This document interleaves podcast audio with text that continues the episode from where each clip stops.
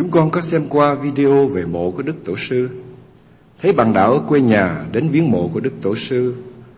Bạn đạo thắp nhang và vái lạy. Chúng con không hiểu các bạn đạo, đạo đó làm như vậy có đúng theo đường lối của Ngài đã răng dạy không? Có người là một tâm linh tại mặt đất ai cũng mong muốn tiến qua tới cõi thanh nhẹ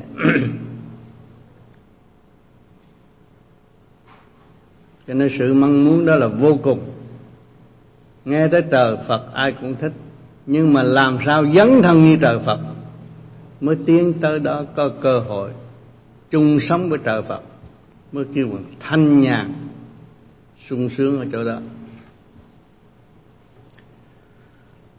Thưa thầy, sau này nếu chúng con có dịp về quê thăm mộ của ngài thì chúng con phải làm sao mới đúng?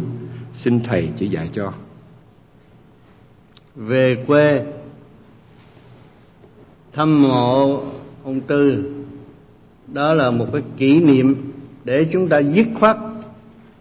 Chúng ta thấy người đi trước đã thành công. Vậy chúng ta là người đi sau, chỉ có dứt khoát mới theo kịp chân ngài. Nơi đó là nơi ảnh hưởng những người kế tiếp.